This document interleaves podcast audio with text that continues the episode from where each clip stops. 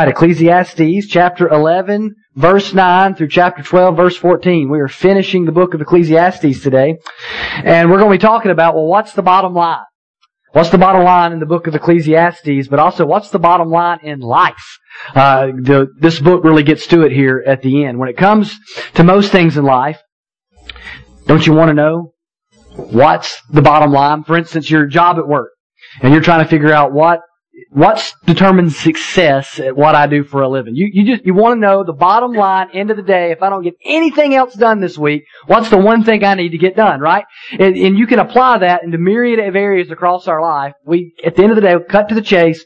What's the bottom line as we go through everything else? What's the must? What's the win? What's, what are we looking for here? And in the book of Ecclesiastes this morning, we're kind of getting down to the bottom line. For the book, in terms of what he means, but also in the context of life, what's the bottom line? What's life really all about? Now we don't know for sure who wrote this book, so let me give you. Uh, we could have been Solomon. Many people believe it was Solomon. It's very possible. Could have been someone else who maybe even had Solomon in mind when they wrote it. Uh, but the author himself does not tell us his name. So we can't be certain on those things, but a key theme in the book, a phrase that we see throughout that we've talked about over these last several weeks is this phrase, under the sun. He talks about seeing things under the sun. That's his way of referring to life on this earth, right? We are under the sun. And he's talking about life in a broken world, life as we see it from humanity's perspective in this broken world. And one of the points of him using that phrase is he's really pointing us by the end of the book here, and throughout the book he gives us glimpses of this, above the sun. He's showing us that when it's just left with what's under the sun in this broken world, living your day-to-day life, if that's all there is, wow, there, things can get really frustrating for us. Another word that we see throughout this book is the Hebrew word havel. Now, depending on your translation, it's translated differently, but in our translation that I've been using, uh, the ESV, it usually translates it vanity or vanities other ways that it can be translated, um, uh, or you see meaningless in the NIV. And here's the, the, reason it's translated so many different ways is because it has so many different meanings. It, there's not really just one translation for it. In fact, it's one of the harder Hebrew words for us in the English language to nail down because it can have so many meanings. It, in its most literal form, just means a vapor right? But figuratively, it can have lots of meanings because of that. So at times when we come to it in the text, it may mean uh, meaningless or fleeting, like a vapor, or frustrating or inscrutable. There's all the like I can't understand it, like, and so it's got all these different shades, and I believe part of the key to understanding Ecclesiastes is understanding that at different points in the book, it can mean different things. And a phrase he uses with it a lot that we tagged our series with is chasing the wind. That life sometimes feels like you're just chasing the wind. And so you can imagine how frustrating that would be, how fleeting the wind is, and how pointless and meaningless that could feel. It kind of captures a lot of those words in that phrase. And so as we wind down, the focus is, he, gets to this after unveiling to us, life under the sun is full of havel. It's full of, at times, things feel meaningless, or there's absurd things, and things that are inscrutable to us, and we can't understand. And this life is a vapor that is quickly passing away. So in the midst of all that, how do we live? And we've seen different glimpses of that, but he really boils it down with his final advice, starting around verse 9 here of chapter 11 and through the final words of this book. And so as we walk through this morning, I'm going to give you just a few ideas here of what the bottom line really is as we walk through this together. And so what we're going to do, instead of just reading this whole passage at once, we're going to kind of read it chunk by chunk and walk through it. So first let's look at Ecclesiastes chapter 11 verses 9 and 10. Look with me. He says, Rejoice, O young man, in your youth, and let your heart cheer you in the days of your youth. Walk in the ways of your heart and the sight of your eyes. But know that for all these things God will bring you into judgment.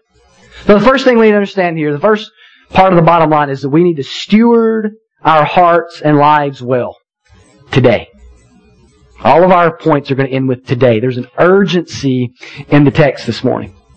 He, remember, he says, or rejoice, excuse me, rejoice, O young men in your youth, in your youth, right? There's an urgency there. It's, it's now while you're young. Walk in the ways of your heart, the side of your eyes. Know that God's going to bring you into judgment. But he said, I want you to begin this quest for joy today. And throughout the book, he has not shied away from wanting us to live lives that we enjoy. He wants us to enjoy life. He wants us to pursue joy in life. But now He's even given us more context. But know that for all these things, God will bring you into judgment. So the idea here is that it's a pursuit of joy, but in the context of God's design. He, he's not advocating some kind of wanton hedonism. It's not just go out and live in whatever kind of uh, immorality that your heart might find. That's kind of the warning of the text. That's why I'm telling you the point here in these first two verses is to steward our heart and our life well because our quest for joy is going to be what we pursue joy in, where we find joy is going to be determined where our heart leads us. He says, walk in the way of your heart, but know that God's going to bring you into judgment. So you better be careful where your heart leads you. So it's enjoying life in the context of God's design. There's an accountability in these verses for if you enjoy, choose to enjoy the good gift of life or not, and how you choose to enjoy it. You think about that? We think about, okay, oh, but God's gonna judge you. And I don't think his idea is that God's standing over you with like a, you know, a paddle. No, it, it, it's, it's, the idea is not just simply, hey, be careful what you enjoy, but there's also an, there, there's that, but there's also this accountability for, he's told you to pursue and enjoy the good gift of life. You're not just accountable for what you enjoy and how you enjoy and all that. You're also accountable whether you choose joy or not and choose to enjoy the good gift of life God's given you. So we have to steward our heart because our heart's going to determine where we find our joy and we're accountable for that to God. And so if my joy is found in the things of the world, right, as opposed to ultimately being found in God, if I treat life like a game instead of a gift from God and all these sort of things, right? And I go over here into this extremity of um, worldliness or over here in this extremity of legalism. Either way, I'm steering aside from just simply enjoying life in the context of God's design and what God's Word tells me to walk in. You know, Proverbs 4.23 says, Keep your heart with all diligence, for from it flow the springs of life. Some translations say guard your heart. The idea is that from your heart, all these other things, the wellspring of life is the heart. All these other things in life are affected by the heart. Did you know your heart affects your marriage? Did you know your heart affects the way you treat people at work? The way you treat people at church? The way you treat your neighbor? It affects your attitude. Your heart affects all these things. It's like the wellspring of life and everything else in your life is affected by the heart. And so he says, walk in the ways of your heart. Know you're going to be held accountable for walking the ways of your heart. And over Proverbs it says, keep your heart, guard your heart, protect your heart, because it's going to affect everything else about your life. So we have to steward our heart, steward our lives well, because we are going to be held to an account, but also it affects everything else. And he says you need to start this when you're, it's in your youth. He says enjoy your youth because you're not going to be young forever. Now here's the thing. We read passages like this and we think, because there's a lot here in, the next passage too about youthfulness. And we look at these passages and we think, well, he's talking to young men and young women, right? And many in the room would say, well, maybe he's not talking to me. And, and let me get in, but let, let me think about this for a second. To some degree, youth is in the eye of the beholder. None of us are getting younger. And some of us, though we feel older to others in the room, you still have a lot of youth left. So for instance, the college students, they look over at a middle school student and they go, now that's what he means when he says youth. Right? And I look out at the college students, and I'm 36, and I look out at the college students and I go, that's what he means when he says you. And then some of the folks who are maybe old enough to be my mom or dad go, no, you're what he's talking about when he says you. And then there's another group in the room that looks at that group that's in their 50s or 60s and they said, no, you're also what he's talking about when he says youth.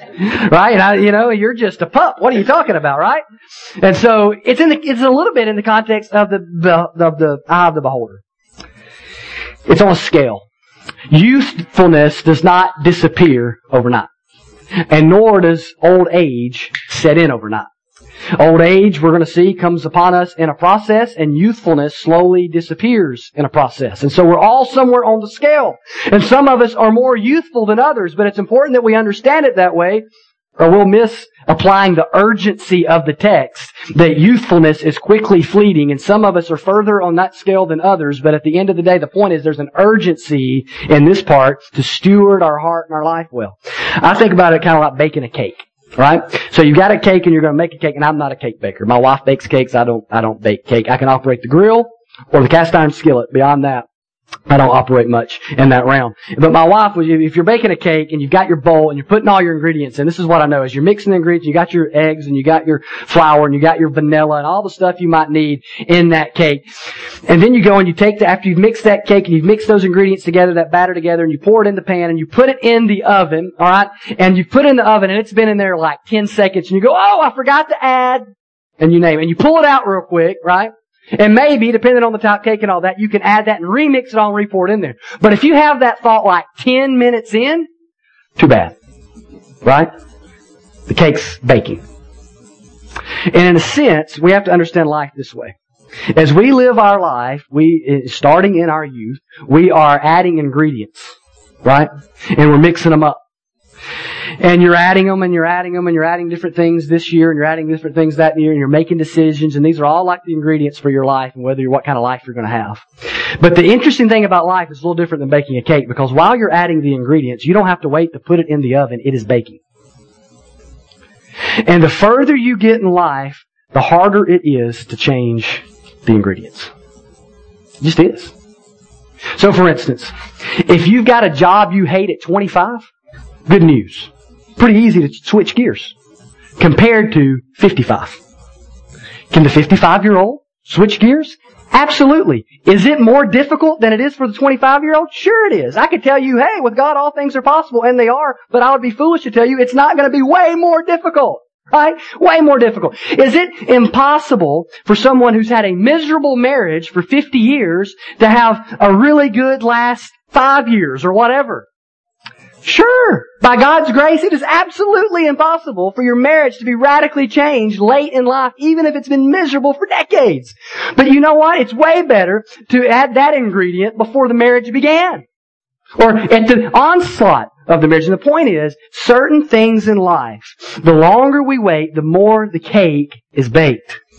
And by God's grace, life change is always possible. But there are consequences in this life, and there are things that get baked into the fabric of our lives. And that's why he's saying, listen, today, in your youthfulness, that's on this sliding scale, today, seize today, begin to steward your life and your heart well today, not later. In verse 10 he says, remove vexation from your heart, put away pain from your body, for youth and the dawn of life are vanity. There are issues in your life that if you don't deal with them today, they're going to be more painful to deal with tomorrow. He tells this young man, he says, remove this vexation. Remove this pain from your body. It's, it's an urgency. Youth and the dawn of life, he says, are vanity. There it means fleeting. Your youthfulness is flying away from you. It's fleeing right before your eyes. So deal with your issues. He's saying deal with all the junk in your life today. That's what he's saying. He's saying you got baggage. You say, I don't have that. You've got baggage. Then you got junk in your life. You've got issues in your life. You got stuff that affects the way you think and affects how you treat people and affects the way you view things. Deal with that vexation today. The word vexation means anxiety. It can also mean anger, grief, irritation, or sorrow. One commentator, Iain Provan, thinks it's better translated frustration, the things that frustrate you. Another commentator, Duane Garrett, says the idea is that you should not let the human condition rob you of the joy of life. He's explained the human condition throughout Ecclesiastes, the frustrating nature of living in a fallen world and being a fallen people. He says, don't let that rob you of the joy of life. Derek Kidner, I love his observation. He observes that this is the bitter, quote, bitterness provoked by a hard and disappointing world. What are all these guys saying? Life is hard. Don't let it mess you up. That's, what, that's what, that's what the writer says you can, you can't control it. You can't understand everything about life. Bad things are going to happen to you. And if you go looking for meaning and purpose, as he said in early in Ecclesiastes, and things where meaning and purpose is not really found, you're going to be miserable. If you let the hard parts of life crush you, you're going to be miserable. The world is a broken place and we are broken people. So do not let the broken world and the anxiety and frustration that comes with your brokenness in this broken world weigh you down to the point of misery. In other words, don't grow bitter in the hardness of life. Don't grow hard-hearted or pessimistic because you'll let life eat you alive. He also says put away pain from your body. That word pain can also mean evil. The idea is that they are both there are both inner issues, heart issues, and outer issues, moral and life issues that you have to be on guard against and you have to deal with. Sometimes heart issues become physical issues. They become outer issues. The point is, steward your heart and life in such a way that you can enjoy the life God has given you to enjoy and not be dragged down into misery with all the baggage that we collect living in a fallen world. You know, there are people right now that are miserable at the age of 60 because of something in the hardness of life that happened to them at 20 or 30 or 40 or 15. And it's still affecting them at 60. Life can and does do that to people. And if you don't forgive that person that sinned against you, you'll grow more bitter. If you don't deal with that baggage from high school, it's not going to get better in your senior adult years. Time doesn't heal every wound. Some things you have to deal with. Time will heal some wounds. But you gotta deal with your heart. That's what he's, the vexation of your heart, the issues of your heart. His concern mainly in these first few verses is your heart and my heart this morning. So what issue maybe do you need to deal with this morning? That's one of the bottom lines he's driving at in Ecclesiastes. Ecclesiastes is dealing with our heart. Marriage issues, parenting issues, friendship issues, trust issues with God, disappointments we've dealt with in life. We gotta deal with them today. Because God wants you to enjoy your youth and your life, and that is on a sliding scale, and that begins with good stewardship of your heart and life today.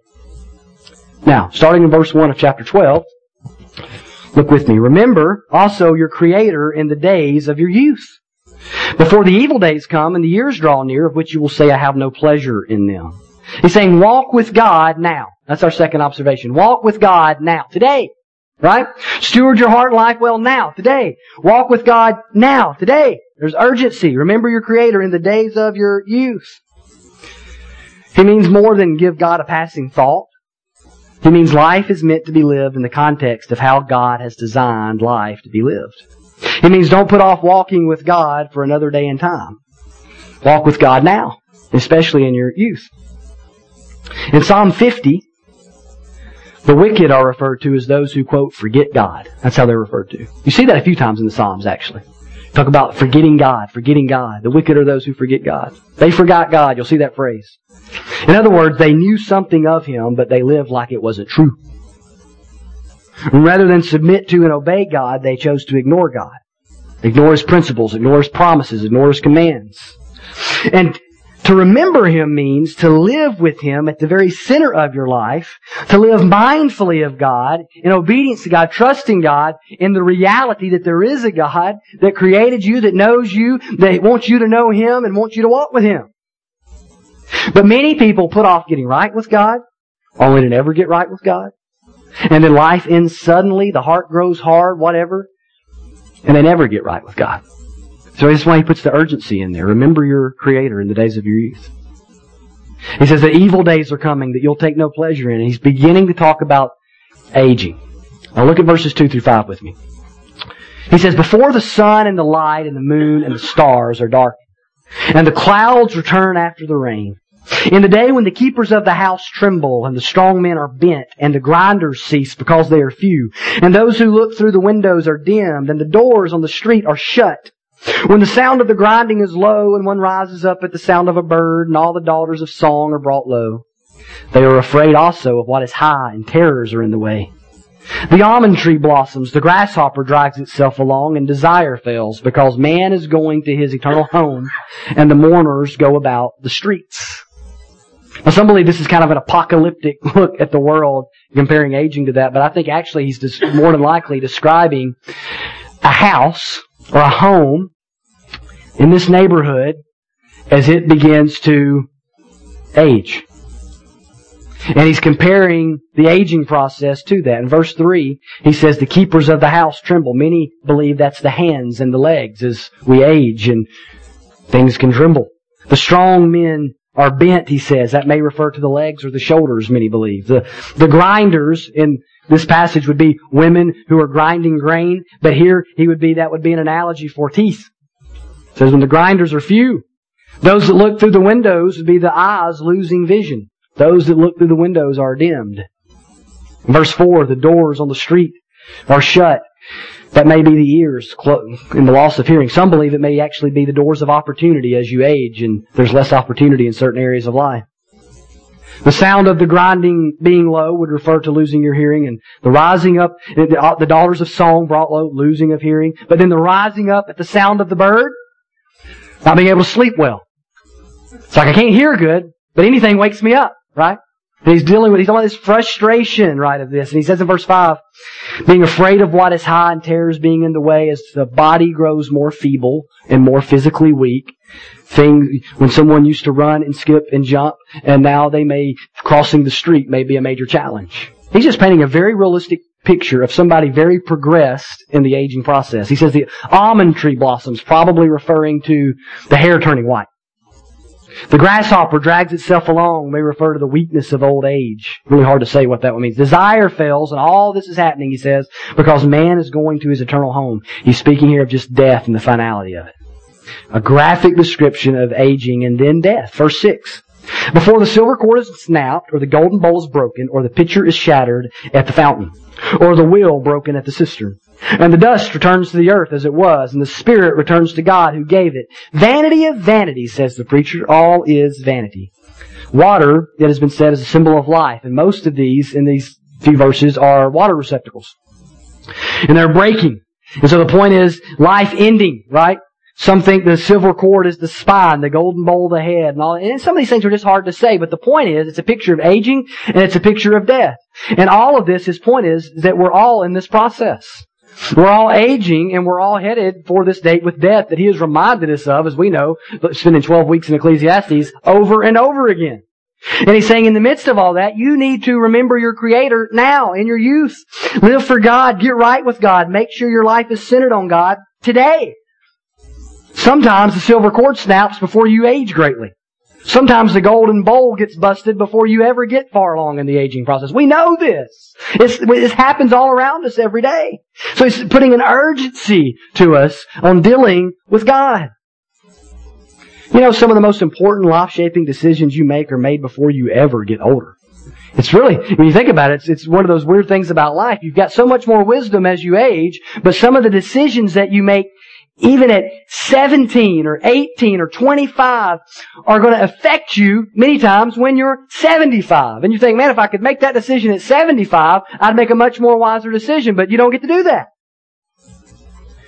Your character is being shaped right now. Habits are being formed right now. Beliefs are being ingrained right now. They start very young. You will typically choose your career path somewhere in your 20s or sooner that will affect you for the rest of your life. It's a life shaping decision. You will choose your spouse typically in your younger days. And that decision is life changing. Your children are being shaped. If you've got young children, you are shaping them today. And it's harder to help shape who they are and who they become when they're 22 than it is when they're 2. You think that can't be possible. Right? Terrible twos. Are you kidding me? Oh, it, gets, it only gets, your influence only gets weaker. And here's the point. What sense does it make to delay walking with God? The most life-altering decisions for you and your family are being made now. You say, I don't even have a family yet. Yeah, and you're making decisions right now that are going to affect them. Some of you are making decisions right now that could affect your children. I don't have children. Absolutely. But we create habits and we create a culture and we create a style of life that will continue to affect us. So he says, you need to remember God now. He says, the idea here, when he refers to God as creator, you have to remember throughout Ecclesiastes, he's pointed us back to the fall at times.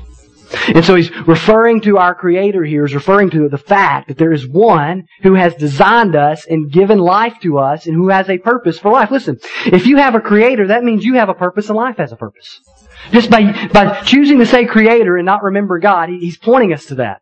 Life is designed. You are designed in a certain way. There is a purpose behind everything. I want you to imagine, go back, I don't know, I wonder who, we don't know who did this, I don't guess. And so, but I wish we could go back and, and I would like to meet the person that invented the wheel, right? That changed everything. That's the invention we always go back to as like the first one that really just changed life for everybody, right? So you go back to whoever this guy was, gal was, whatever, centuries ago that invented the wheel. And can you imagine they're like out there outside their little hut or whatever and they're like making, you know, they're carving something out of wood and they're trying to get it round and all this kind of stuff. And people are walking by and they're thinking, what in the world is that?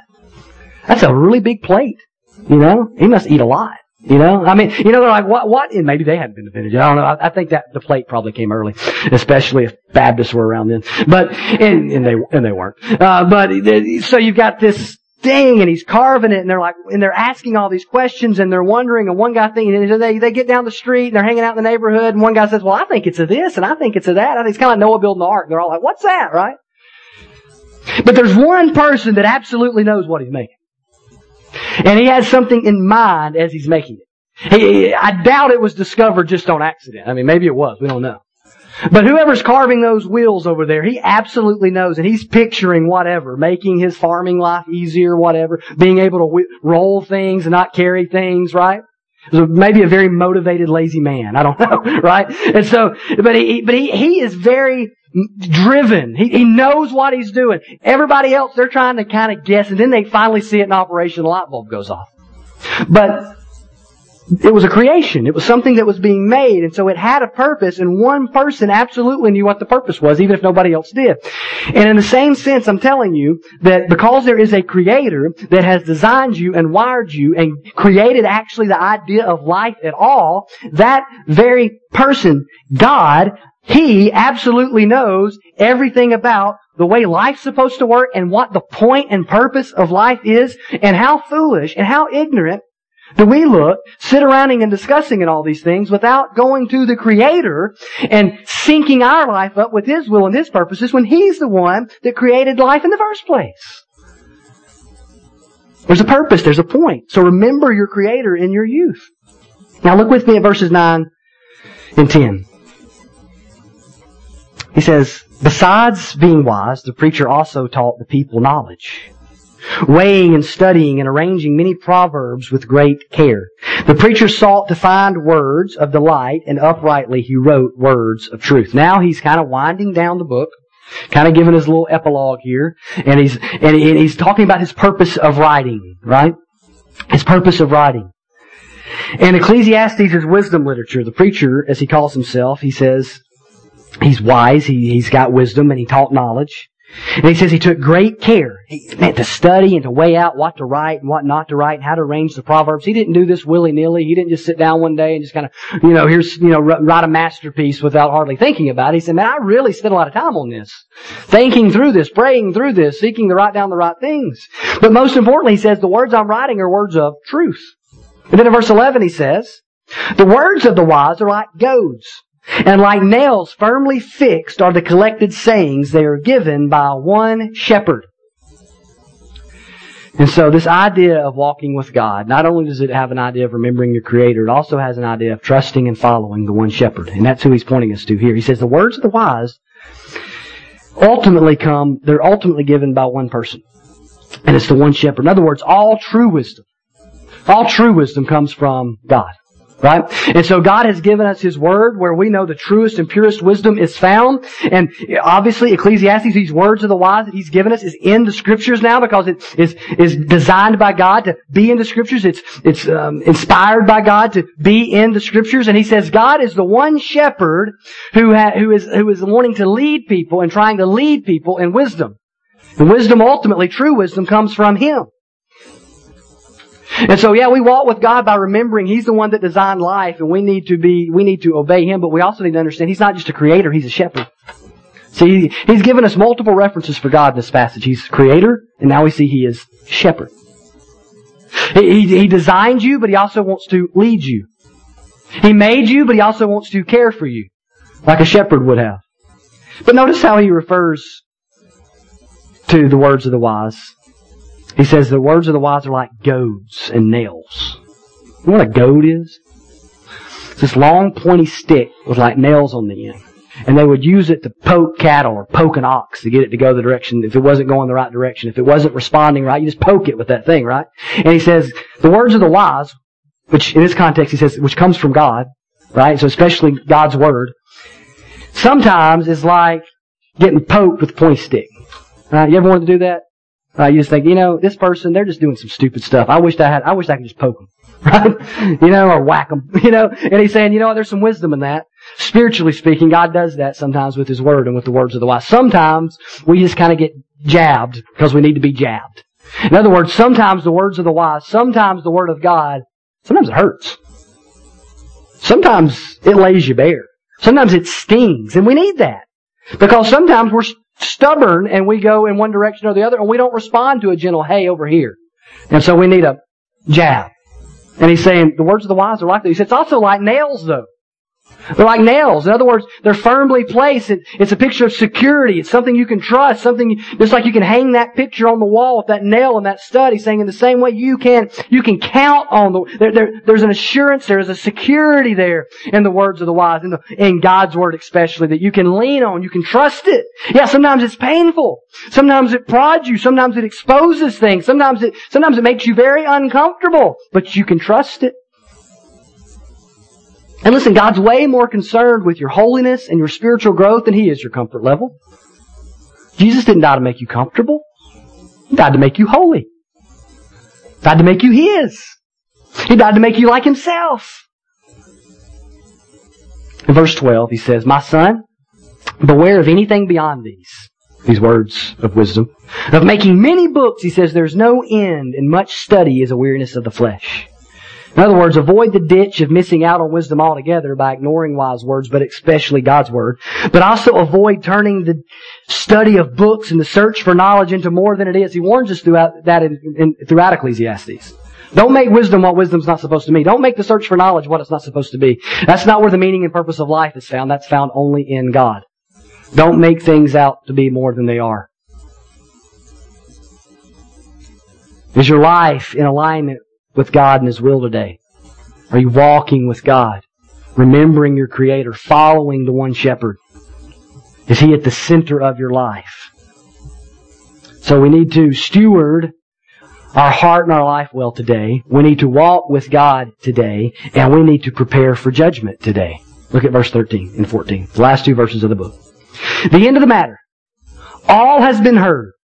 Fear God and keep His commandments. Let me summarize for you. The end of all. The end of the matter. I'm, I'm, down at the end of the book. Here's what I'm getting at. All has been heard. You've heard everything I've got to say. Fear God and keep His commandments, for this is the whole duty of man. For God will bring every deed into judgment with every secret thing, whether good or evil. Spooky, huh? Did you like that verse? Wow.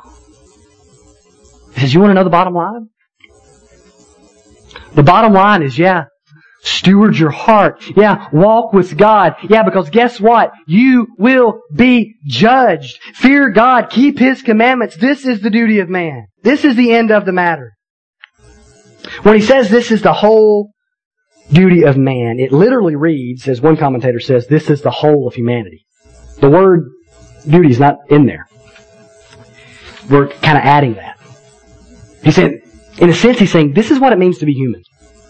This is the bottom line. This is all. This is all of humanity. This is what it means. Fear God. Obey His commandments. What's his point? He, he's reminding us throughout. He's reminded us of creation and of the fall and how absurd things can be and how difficult things can be. And he gets to the end of the book and he says this: You need God. You were made to need God. And you were made to live in reverential fear and obedience before Him. And life is absurd and makes no sense and feels meaningless. Apart from that, you were not created to live independent from God. You were created to live dependently on God. In a world filled with Havel, meaningless and fleeting nature of life and absurdity and frustration and inscrutable things in this world, man, we need God. And that's his point. His point's not you need to pull yourself up by your bootstraps because if you do good enough and you're a good boy, you'll please God. That's not really his point. Because we know throughout Ecclesiastes, he's shown us that we're crooked. And there's not a righteous man who does not sin. And he, so what's he showing us here when he says the bottom line is fear God and obey His commandments is guess what? You haven't done a good job of that. I haven't done a good job of that. We don't live in constant reverential fear of respect and obedience to God. It shows us just how far we've fallen short. He's showing, he's just saying very simply, you need God. And you better get God because you're going to be judged by God. God, the creator is not a trinket to add to our life. He's the very point of living. He's not something to add to the list. I've got to prioritize God and family and friends. God wants to write the list. He don't want to be on your list. He don't want to be a priority. He wants to be your life.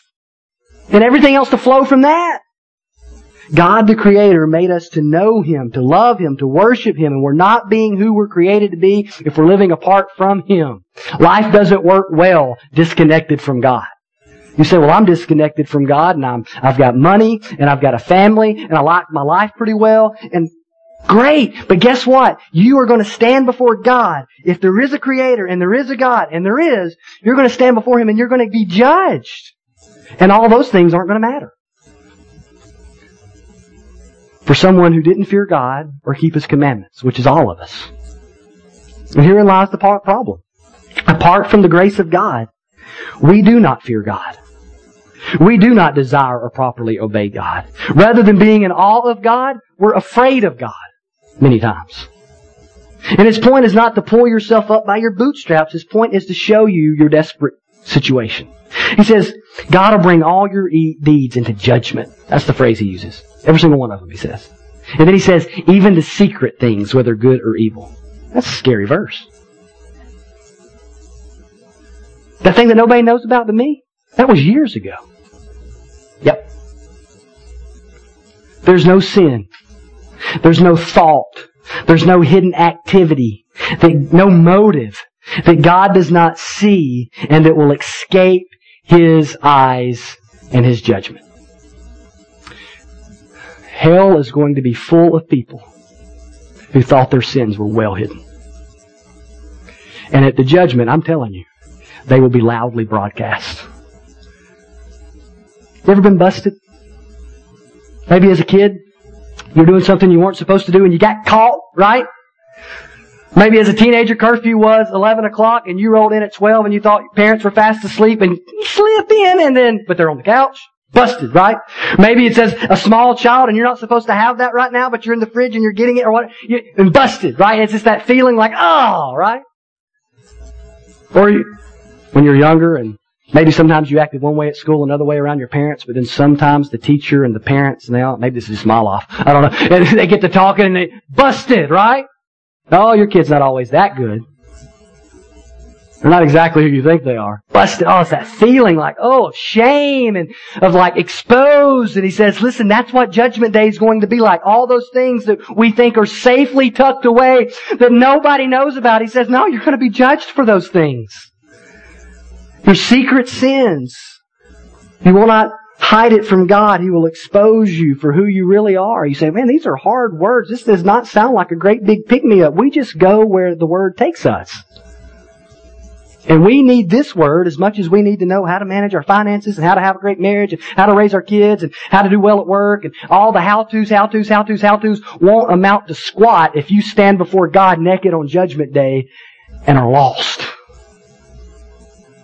He's saying your sins will be known by God. You say, well, what does the rest of the Bible say about that? Let's go to the New Testament. Hebrews 4.13. No creature is hidden from God's sight, but all are naked and exposed to the eyes of Him to whom we must give account. Romans 2.16, the Apostle Paul, love the Apostle Paul, love the book of Romans. He says, on that day, judgment day, when according to my gospel, God judges the secrets of men by Christ Jesus. The Bible actually goes out of the way in the Old and the New Testament to point out that the secret things will be judged. Why does it do that? Does this make us uncomfortable in church? No, it does that because we need to know that. That's the gravity. It wants us to know that we can't escape God's judgment, that we can't escape God. It wants us to know how, it's not to point out how sinful you are. We're all sinful. It's to point out how big and awesome God is. That nothing escapes His eyes. Jesus confirmed this. Jesus? Meek and mild? Jesus said in Luke 12, 2 and 3, Nothing is covered up that will not be revealed, or hidden that will not be known. Therefore, whatever you have said in the dark shall be heard in the light. And what you have whispered in private rooms shall be proclaimed on the housetops. Now, throughout this passage, he's revealed to God to us in three ways. God is creator, and we should live life in sync with his design if we want to find true joy. God is the shepherd, And only He can lead us to true wisdom and satisfaction. And here He's saying God is the judge, whom we will give an account to, and nothing will escape His notice. Are you ready to meet the judge? Because life is fleeting. Youth is fleeting. Death is coming. And all three of the pictures of God in this text point us to what our only hope really is. Because, like I said, I haven't feared God like I should. I haven't kept all of God's commandments. Are you kidding me? I can't even name them all. Much less keep them all. Eh, but all three of these are pointing us to what our only hope is, and that is Jesus, right? That's why we meet. That's the good news this morning. Listen, is that Jesus is the agent of creation. He's the creator. Listen, John 1, 1 through 3, in the beginning was the Word, that's Jesus, and the Word was with God. Jesus was with God in the beginning, and the Word, Jesus, was God. He was in the beginning with God, and all things were made through Him, through Jesus. And without Him was not anything that was made that was made. Remember your Creator, your Creator is Jesus. And he came to us taking on flesh. John 1.14, and the Word became flesh and dwelt among us. The Creator has stepped into our shoes and has walked among us, right? So our only hope from being disconnected from a Creator that has designed and created life is to be reconnected to that Creator. So you know what the Creator did? He came to us. And He put on human flesh and walked in our shoes. Jesus is the Good Shepherd and the leader of God's people. In John 10, 12, Jesus says, I am the good shepherd. And as the good shepherd, he actually laid down his life for the sheep. John 10, 12 says, I'm the good shepherd who lays down his life for the sheep, Jesus said. In other words, I'm not just a shepherd, I'm the sacrificial lamb. I'm not just a good shepherd, I, I literally lay down my life for you. The only way to be reconnected to the one shepherd through whom all wisdom and all true and good leadership comes from is through the good shepherd who lays down his life for us. And Jesus is the righteous judge whom the Father has given all judgment to. John 5:22 Jesus says for the Father judges no one but has given all judgment to the Son. It's Jesus that we will stand before and all of our secret sins will be judged. But John 3:16 verse 16 and 17 says, For God so loved the world that he gave his only son that whoever believes in him should not perish, but have eternal life. For God did not send his son into the world to condemn the world, but in order that the world might be saved through him. So not only is Jesus the judge, he's the savior, right? And so when, when you repent of your sin, when you admit your sin to God and you, in your heart, you turn from your sin and you turn to God in faith, looking to Christ, who is the agent of creation, by whom and through whom all things were made, who is the good shepherd who lays down his life for the sheep, who is the true and righteous judge who came to satisfy the very wrath of God. And you look to Jesus and you say, you know what? I know I'm a sinner. And I know I haven't kept all those commandments, and I know I haven't done that, but I believe that Jesus died in my place. I believe He is the Lamb that was slain on my behalf. I believe all my sins were placed on Christ at the cross, and that judgment happened that day. That on the cross, as Jesus hung there, the judgment of God came down on Jesus. The wrath of God was poured out on Jesus. So listen to this. Every secret sin, the ones you've done that nobody knows about but you and God, were placed on Jesus at the cross. And if you're found in Christ at the judgment day, you don't have to worry about your secret sins being exposed because they're hidden in Christ. Gone. Washed away. You say nobody's ever going to know about that? I'm saying nobody's ever going to know about that. Nobody's ever going to know about that. Doesn't need to know about that. That thought, that motive, that action, that this, that that. Yeah, in Christ, it's hidden, it's taken away for the believer. For the believer. For the un, listen, your sins will either be judged in Jesus, or I promise you, they'll be judged in you. Even we trust unrelentingly by faith in the death, burial, and resurrection of the Lord Jesus Christ to save us and take away our sins. Or we stand in front of God on our own and we give account for all of them. And to be honest, that's a really good deal. That's a great deal. It's not even really a deal. It's just a promise. God just says, you gotta trust Him. You gotta trust my Son. So, Christian, are you today stewarding your life and your heart towards enjoying life in Christ? Are you walking with your Creator, your Shepherd, are you ready to face Jesus at the judgment seat? You know, you're not going to go, if you're a Christian today, if you genuinely believed in Christ, you're not going to give an account for your sins, I don't believe, at the judgment seat. They've been judged in Jesus, but you will give an account for your life. The Bible says we'll all stand before Him and give an account. Are you ready to do that? Are we stewarding our life well? Unbeliever. Non-Christian. I don't know who I am. I don't know where, I don't know where I stand with God. I'm, I'm just kind of out there and I'm trying, I'm trying to figure it out. I don't know if I'd call myself a believer. I, I believe, but I don't know that I've really been, I don't know that I'm right with God.